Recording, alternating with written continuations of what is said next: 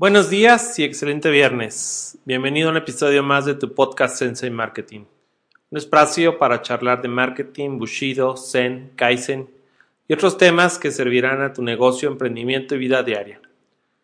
El fin de semana pasado tuvimos la remembranza del Día Internacional de la Mujer, el 8 de marzo, y en México un Día sin Mujeres, el 9.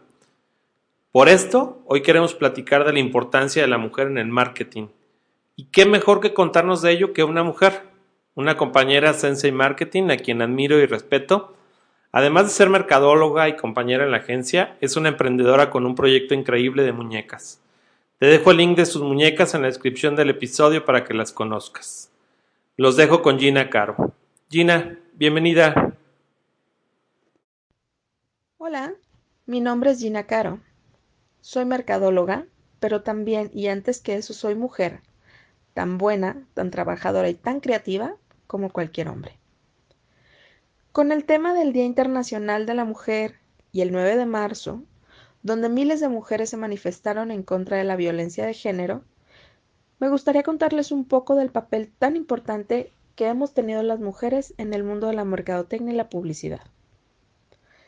Si eres fan de Netflix o del marketing, seguro has visto la serie Mad Men, una agencia de publicidad de los años 60 en Nueva York. En una época dominada por hombres, una chica que comienza como secretaria en la agencia termina como jefa de redacción de la misma, lo que ahorita conocimos como copywriter. Obviamente, tuvo que pasar por muchos sacrificios tanto personales como profesionales.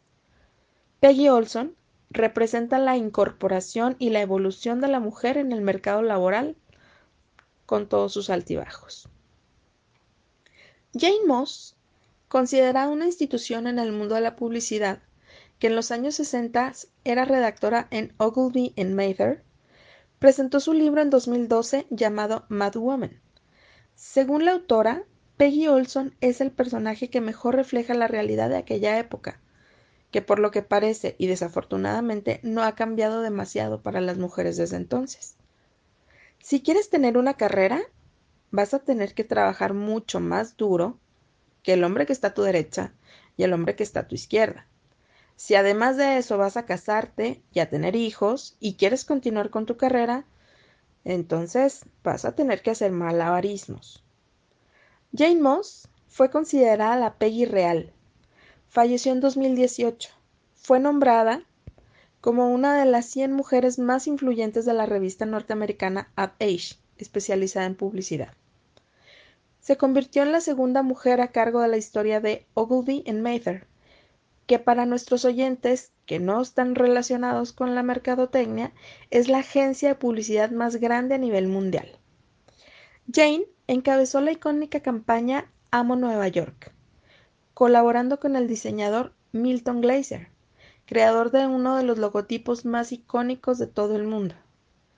Ella Comentaba que las mujeres eran relegadas a las marcas domésticas. No podían llevar cuentas financieras porque los hombres pensaban que no podían llevar el saldo de una chequera. Entonces, ¿cómo iban a llevar las cuentas de los autos? Ellos pensaban que no podíamos conducir un automóvil, mucho menos trabajar con licor o tabaco, porque eso era asunto de hombres. En la descripción del episodio les compartimos una entrevista con Jane. A pesar de trabajar en una época y en una industria misógina, su talento se impuso, creando inolvidables campañas y escalando en una de las más grandes agencias. Ganó 47 premios creativos. Pero ¿saben qué? En México también tenemos a nuestra propia Peggy, una mujer poderosísima. Seguramente has escuchado la frase soy totalmente palacio creada con sus mejores campañas por una mujer publicista. Ana María Olabuenaga, una talentosa mexicana que estudió periodismo y comenzó haciendo copies en publicidad, en una industria y en un México machista. Ana María lucha cada día por demostrar su valía y creatividad con increíbles frases como un psicoanalista nunca entenderá el poder curativo de un vestido nuevo. Pero ustedes dirán, Obvio, es una marca de mujeres para mujeres. Algunos recuerdan el lema El mensaje está en la botella del vodka Smirnoff, pues también es de ella. Salvó una agencia de publicidad de la quiebra y consiguió con mucho trabajo, sangre, sudor y lágrimas la campaña de leche Lala. Tiene más de 400 premios y es un referente en la publicidad a nivel mundial. Algunas otras mujeres que han llevado importantes cargos en marketing son Susana de la Portilla, directora de marcas de Grupo Modelo, Paola de la Torre, directora de marketing de Nido, Alejandra Vigueras, directora de mercadotecnia de Danone, Ivonne Montiel, directora de mercadotecnia de Walmart, Patricia García Romero, gerente de mercadotecnia de Vicky Form. Para despedirme, quiero hablar de una mexicana con una historia de inspiración de la cual yo me enamoré. Mayra González, mercadóloga, que comenzó vendiendo autos para Nissan y hoy es CEO mundial de la marca con sede en Japón.